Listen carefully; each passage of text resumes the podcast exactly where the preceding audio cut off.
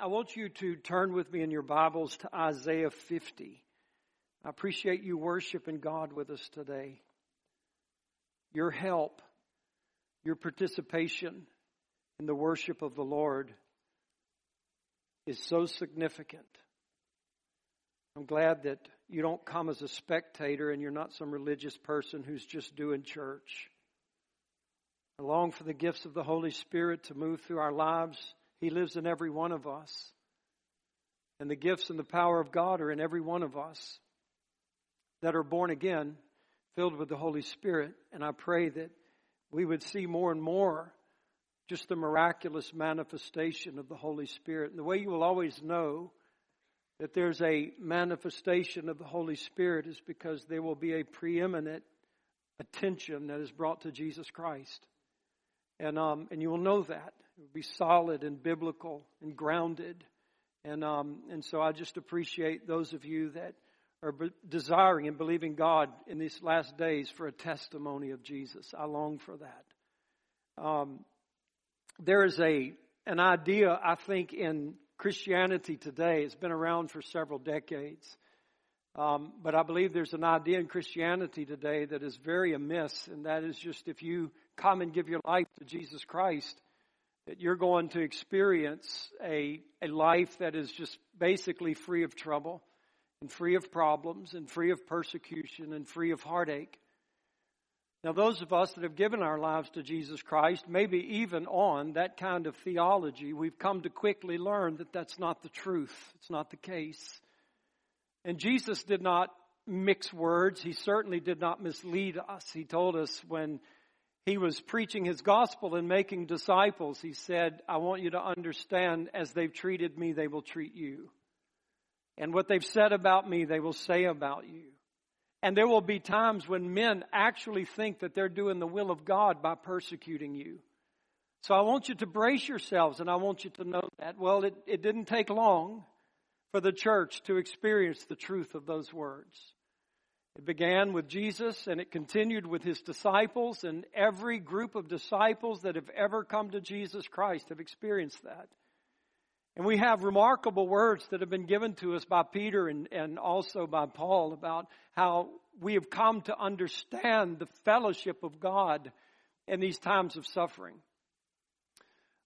I speak a lot about suffering, speak a lot about trials because I think it is one of the most common things in our life, even as Christians. And the Bible tells us that we need to be guarded because if we're not, we could grow weary and we could faint. And I believe we're running the last leg of this race. And I believe in the rapture of Jesus Christ and the coming of the Lord. And I don't want any of you to fall to the side. It's very hard to run in the night. It's very hard to run in the dark. Even if you're in a familiar place, it's hard to maneuver yourself because you're just unsure. And I want to talk to you this morning about the dark workings of God. And I want you to understand that in these times of trials and suffering and affliction and adversity, it's not because Jesus has been unfaithful to us or he has not been true to us, but God is producing something in and through our lives. Now, I know there are many reasons we could go into the dark season of our life. Perhaps we would go into sin and we would have a season of rebellion against the Lord, and, and that night could become very, very dark to us. And I thank the Lord even for people that may find themselves in that dark night. There is a hope for you through Jesus Christ that the Father welcomes you back. And He will receive you and He will forgive you and He will be merciful and kind to you. He will not treat you the way people treat you. He will not treat you even the way you think you deserve. His ways are not our ways and His thoughts are not our thoughts. He doesn't, He doesn't do it the way we think it should be done. He, puts the ring on our finger and the shoes on our feet and the robe on our back. And he kills the fatted calf and he celebrates because you've been restored. And, um, you know, it's just the mercy and the goodness of God that does that.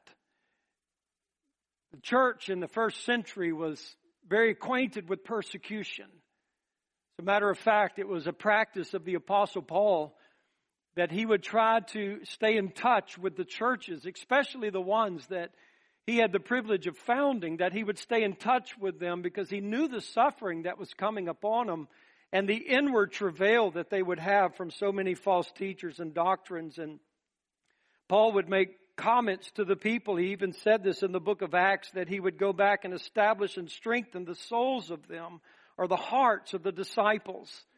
And I pray this morning if God in some way would give me the ability through the Holy Spirit to establish and strengthen your soul and your heart as a disciple of Jesus, urging and warning and encouraging us to stand firm in the faith and telling them that through many hardships and tribulations, we must enter the kingdom of God. And I'm going to tell you that.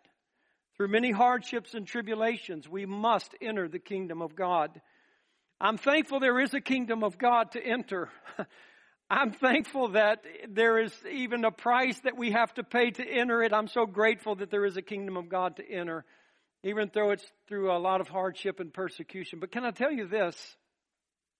Of any man or woman that's on the earth, you must, through much hardship and tribulation, enter hell. It's not just the price to pay to enter heaven.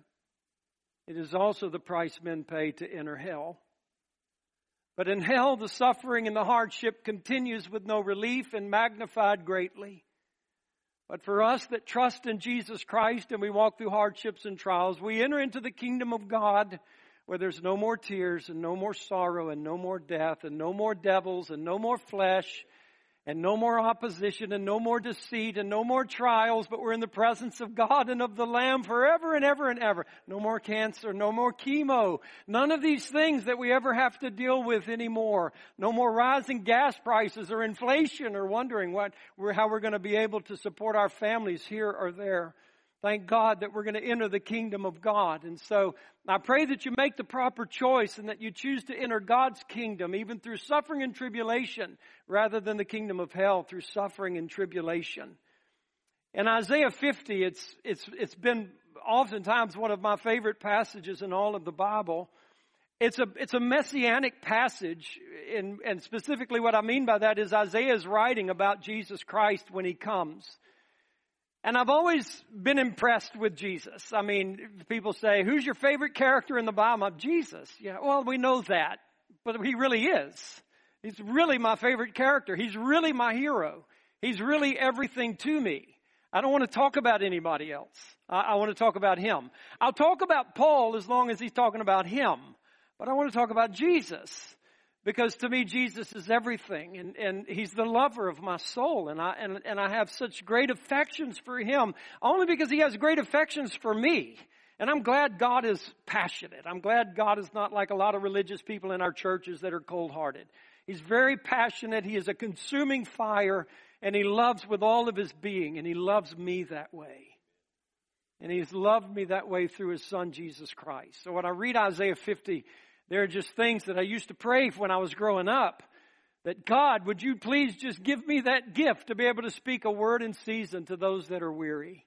Would you be able to do that? I can imagine how during the days of Jesus, the Pharisees and Sadducees and scribes and lawyers, right? Brilliant minds, the elite of the day. I could imagine how they would probably scheme together. I don't think they would just come up with this like on a, on a brief walk down the street. I, I, I would imagine they got together in a council and I would imagine that they sat around tables and they were discussing this one thing. How can we trap Jesus of Nazareth?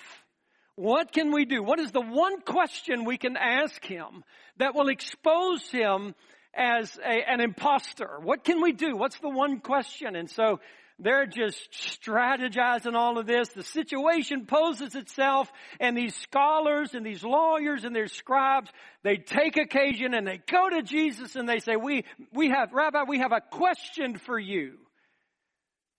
All these minds, there stands Jesus and they ask him a question and what does he do? He turns it around by asking them a question. And I don't believe he lived in frustration or, or, or, weariness or worried about what are they going to ask me today. He just walked with his father and his father's going to give him everything he needs to know. And I was just like, oh God, do that for me. I grew up in public school system. I faced a lot of things. I, I, faced a lot of situations and a lot of people, some that were minimal religionists, some that were minimal Christians, some that hated God and everything. And you'd get asked questions all the time about your faith and your relationship with God. Why don't you do this? And they'd try to poke fun at you and make you look bad. And I would pray as a kid, Isaiah 50, and I'd say, God, give me that word. God, I want to be able to ask them a question that makes them look foolish. You know? And, um, well, I'm still waiting on that gift. Um, but Jesus certainly had it, but it came at a price. And, and these wonderful things do come at a price. And I guess the question that I would ask you is, are you willing to pay the price? Are you willing for that? Um, so look at this, if you will, in verse 3. I clothe the heavens with blackness and I make sackcloth their covering. God does that. God says that I clothe the heavens with blackness. Not every day is a sunny day. Not every day is an easy day. Not every day is a nice day. Not every day, even when it's black and it's dark and it feels like nighttime when it should be daytime. Not all of that is to explain that God is absent and God is away. He's working the dark workings of God. When he drapes the heavens with darkness and with blackness, and he begins to do a work that men have a hard time tracing his hand. Oh, but God, when the clouds break up and the sun comes out, what God has woven together is astounding. And it's interesting that this, what we're about to go into begins here in verse 3 in such a way because it seems to change gears very quickly, but it really doesn't. This is the messianic part. The Lord God has given me the tongue of the learned, that I should know how to speak a word in season to him that is weary. He wakens me morning by morning. He wakens my ear to hear as the learned. The Lord God has opened my ear, and I was not rebellious, neither turned away back. I gave my back to the smiters and my cheeks to them that plucked off the hair. I hid not my face from shame and spitting. For the Lord God will help me. Therefore shall I not be confounded. Therefore have I set my face like a flint, and I know that I shall not be ashamed. He is near that justifies me. Who will contend with me? Let us stand together. Who is my adversary? Let him come near to me. And boy, did they come. Did they come near to him? The Romans came upon him. The Jews came upon him. The people came upon him. The religious came upon him. They pressed upon him.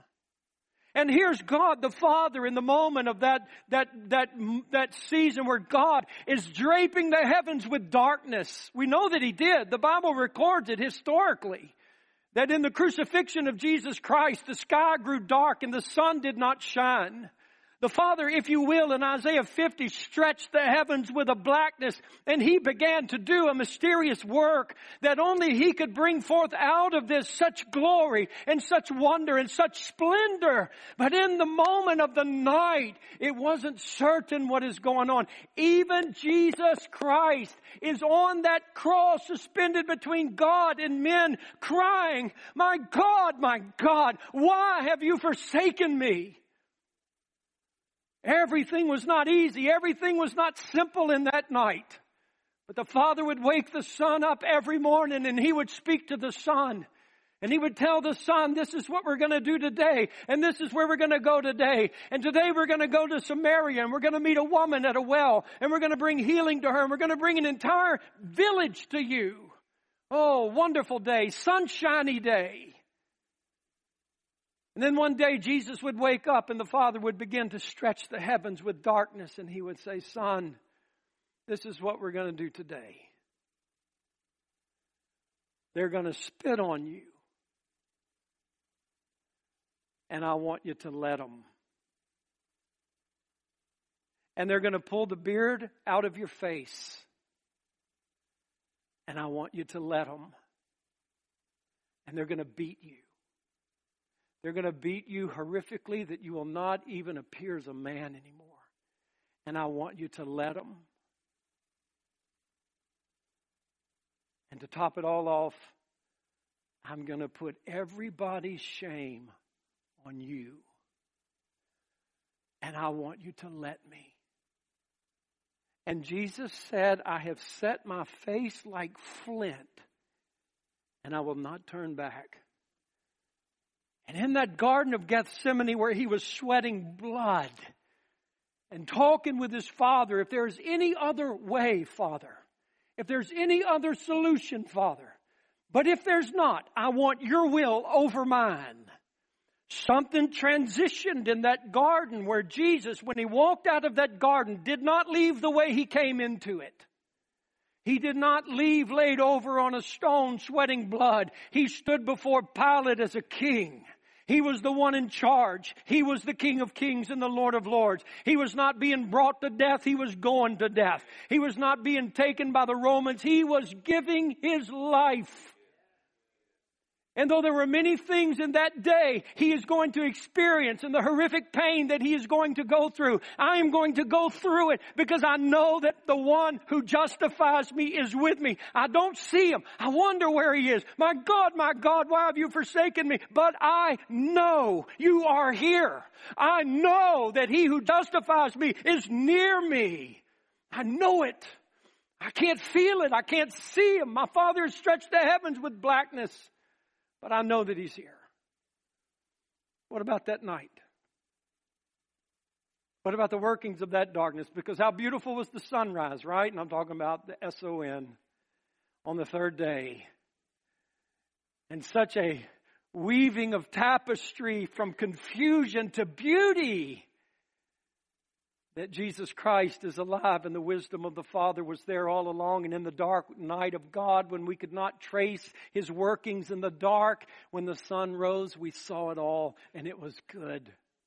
It was so good. Now I want you to go to Job 10 and I want you to read this. We're just, we're going to look at three passages this morning. Second one is Job chapter 10. So one of my top five people in the Bible is Job. Um, I love Job because his testimony has gotten me through so much. And I thank God that his life tells me that there can be a life of intimacy with God. Because Job didn't have a Bible, and he didn't have Psalms, and he didn't have Proverbs, and he didn't have the New Testament. He didn't have anything. Actually, Moses wrote this book, so he didn't have any of the writings of the law. But he had God. And he went through so much, so much suffering and so much turmoil. Coming into chapter 10, can I just tell you this that there was a time when the sons of God would come and meet with the Lord. These were the angels. And at one of those meetings, Satan came as well to meet with God and the angels. And God addresses Satan and he says, Satan, where have you been? And Satan says, from going to and fro throughout the whole earth. And God says, have you considered my servant Job? And I would think, why would you do that?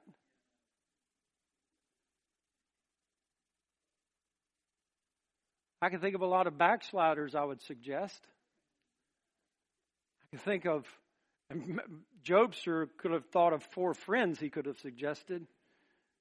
Um, could have thought of a lot of pagans to suggest, could have thought of a lot of nominal followers of God in his day that he could have, we know the land was wicked. But no, God's not choosing a weak, faithless, shaky believer, if you will, that's barely hanging on. But God chooses a man on the earth that's unique. God would even say there's nobody like him on the earth. Have you considered him? And why? Because I'm making a contest And I need a man who's going to hold to me through this whole ordeal so when it's over, somebody can speak to me and speak for me to the sons of men for the next 6,000 years. And Job will do it. And the devil says, You just think he would. The only reason Job serves you is because you bless him. Look at his wealth. Look at his prosperity. Look at his homes. Look at his children. Look at his servants. Look at, you let me touch that God, and I guarantee you, Job will curse you to your face. Because at the end of the day, God, the only reason men serve you is for your blessings. They don't serve you because they love you. They don't love you. They love what you give them. They love what you do for them. So let me touch him and he will curse you. And the story is that God gave permission to the devil to go touch everything that Job had except for his not take his life. But he would also strike Job in his flesh and Job would suffer greatly. Chapter 10 is a pivotal chapter.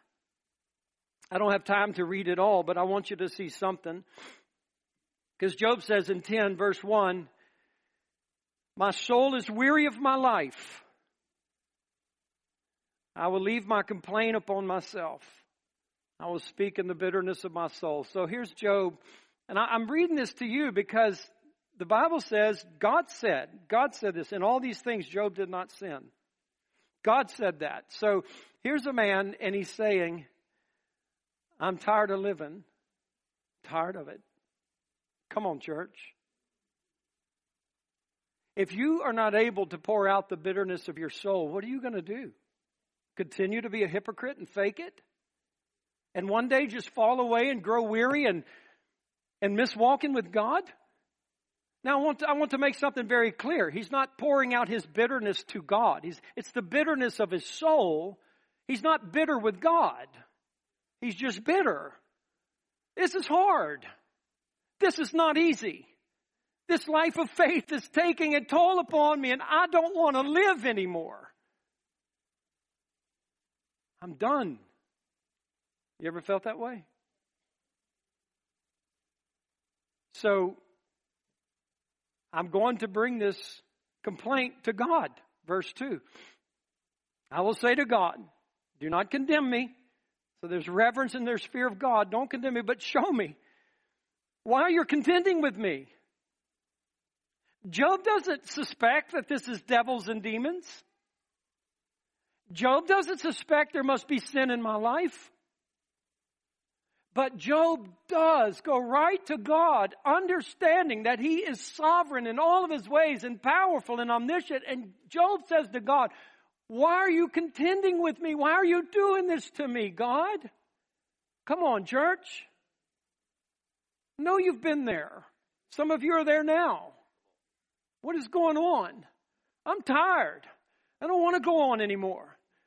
I don't want to live anymore we have the blessed hope of the rapture. If we didn't have that, we'd probably all be praying, God, if I could come home today, it'd be good. Just make it quick and painless. It'd be great. Know, people that don't know God don't understand that. We, they think we're suicidal and we need to be locked up. It's because of the, Michelle said, because of the reality of the hope that we're hoping for is real. That's why we're not afraid to go meet God. But we get weary and we get tired, and Job is certainly saying this. And he just wants to know. And, and if you will, I don't have time to read all this. I'm going to highlight a few things. Verse 8 Your hands made me, you fashioned me, and now you destroy me? I know that you guys don't talk to God like that. But you should. Because you're not being honest. The psalmist prayed like that. Why are you contending with me, God? Now, don't condemn me. Maybe I did something wrong.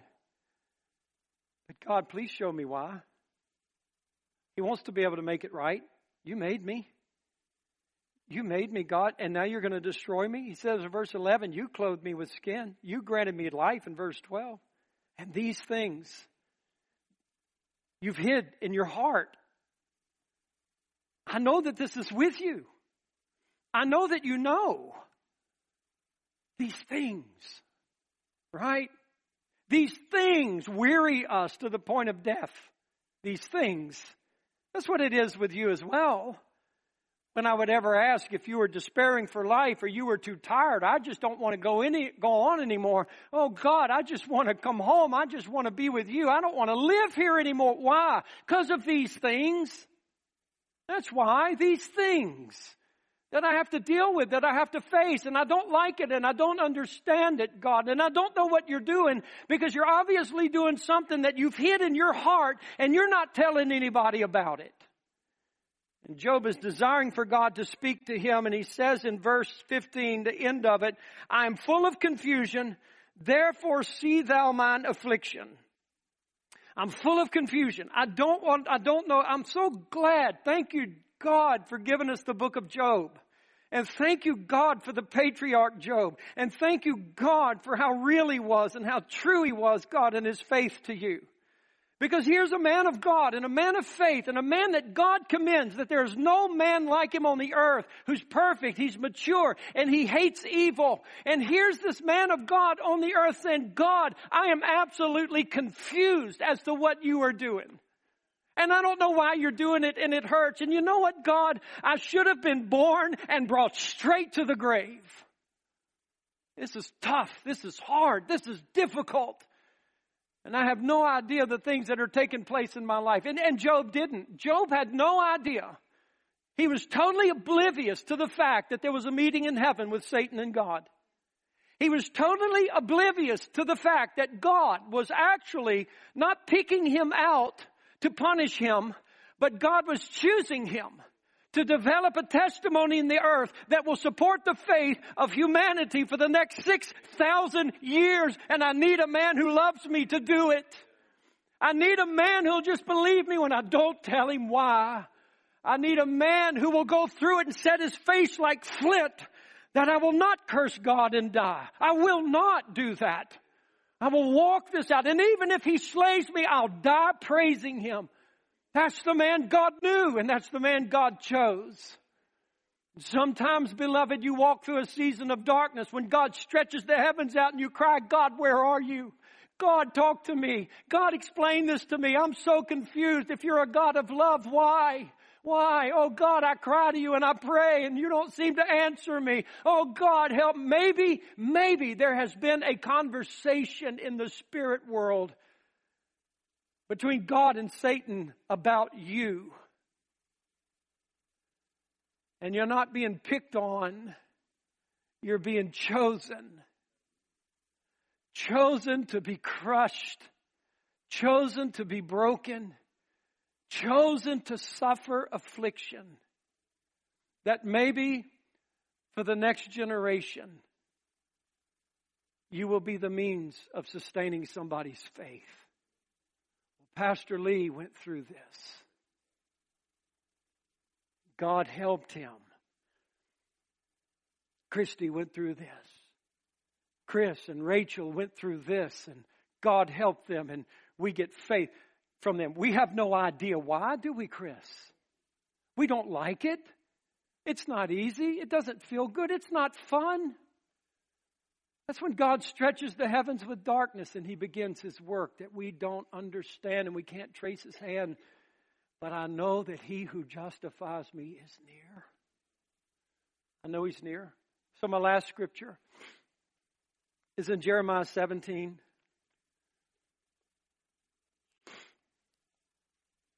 And the Bible teaches us this. In Jeremiah 17,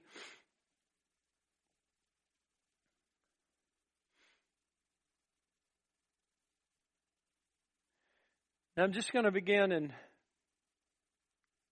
in verse 12. It says, A glorious high throne from the beginning is the place of our sanctuary. O Lord, the hope of Israel.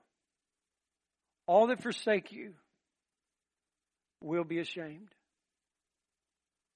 Beloved, don't forsake him, even when you don't understand and when it hurts. Don't forsake him. The sun is going to rise. And they that depart from me shall be written in the earth because they have forsaken the Lord, the fountain of living waters. Heal me, O Lord, and I shall be healed. Save me, and I shall be saved, for you are my praise, my glory. Behold, they say to me, Where's the word of the Lord? Let it come now. But as for me, I have not hastened from being a pastor to follow you. Neither have I desired the woeful day, you know. That which came out of my lips was right before you.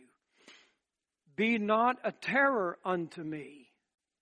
You are my hope in the evil day. So obviously, Jeremiah is in a place, you know, the persecution that he went through. I'm sure you're familiar with the besiege of Israel. And it was, they were destitute of food and water, and oh, it was horrible. It's horrible what they had to do to live. People that died and the way that they died was horrible. And Joshua, Jeremiah was the prophet that all of this was coming. So they took him and they threw him into the, the prison where the sewage of the city ran through it. And I'm sure people would come by and they'd look at Jeremiah and they'd say, Where's your God now? Speak to us now, prophet. Jeremiah's, Oh God, heal me and I'll be healed. Save me and I'll be saved. Still crying to God in a refuge filled prison cell.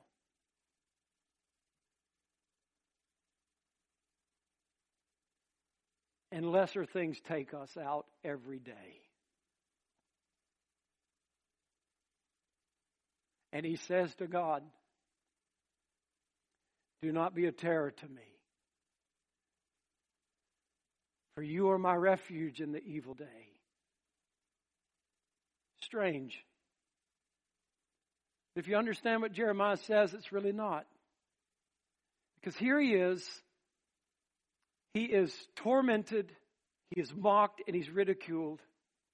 He's been speaking for God. You know, I've been a faithful pastor. I haven't, I haven't withheld anything you've said to say. but these are the afflictions that I'm going through, God, and I know I can trust you. But this is really hard. So he says this to God Don't be a terror to me, for you're my refuge in an evil day. And it's important for you to know what he's saying. The word evil there is adversity affliction, bad, calamity, distress, grief, boredom, or burdened, mischief, misery, vexed, sorrow, wicked. And the word terror, don't be a terror to me, is the word non solution. Non solution. A more appropriate word even would be in dismayed in this context, something that falls apart when you take hold of it. It crumbles at your touch. So, what Jeremiah is saying to God is that I've been faithful to you as your prophet, and I've spoken what you've given me to speak, and the people have turned away from you. And they come to me and they mock me. You have a word for us now, prophet? Oh God, heal me. Isn't it wonderful that great men and women of God need healing? And I believe this has to do with emotions, suffering, despair, maybe depression, maybe stress, maybe. Heal me, God. The reason these guys, Job and Jeremiah and these others, get this is because they, they're honest with God about it. They don't pray King James prayers to God. Save me and I'll be saved.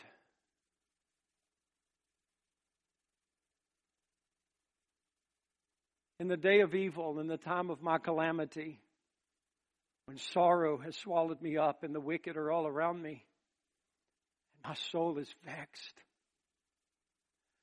I'm running to you. You're my refuge. You're my hope. Don't fall apart on me when I get there. When I touch you in my evil day, don't crumble on me like picking up a thing that you made in the sand and you you built this little thing and you try to go underneath the sand and pick it up and it just starts to fall apart. And Jeremiah's saying that to God.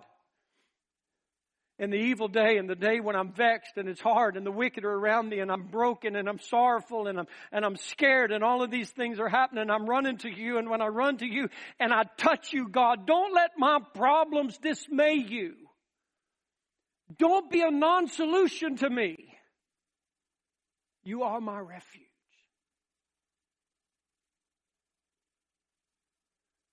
And what does God say? Come unto me, all ye who are weary and heavy laden. I will give you rest. I will not fall apart. I will not crumble. Touch me with the feelings of your infirmity and watch how strong I am.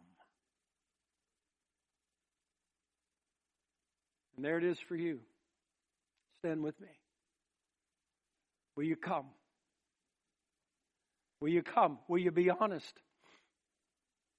Will you get rid of the bitterness that's in your soul? Come on. You don't have to wait for a worship team. You need to be in this altar. Come.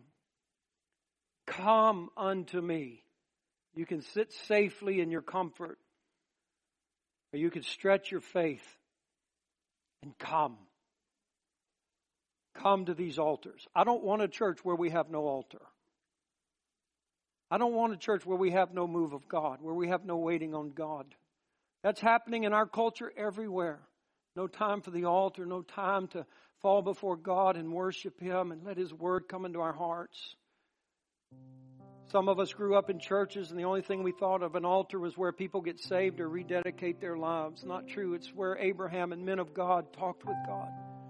They built altars and they laid before God. Come and get in this altar. Come on, let your bitterness out if you have it. Come on and trust the one that's near you. Even when the sky has been stretched dark and you cannot see the hand of God or what He's doing, let your faith continue. Oh, let it continue because you're about to see the beauty of a sunrise. You're about to see it. I want to go back to this while you're in this altar. I want you to listen to me carefully. The accusation of Satan was that God, men don't love you. They just want the blessings you have to give. If you didn't bless men, they wouldn't serve you. Because they don't love you. And God said to Satan, That's not true. Somebody on the earth really loves me. Job really loves me. And when Satan had accomplished most of his bidding, he would have to return to God and admit, Job loves God.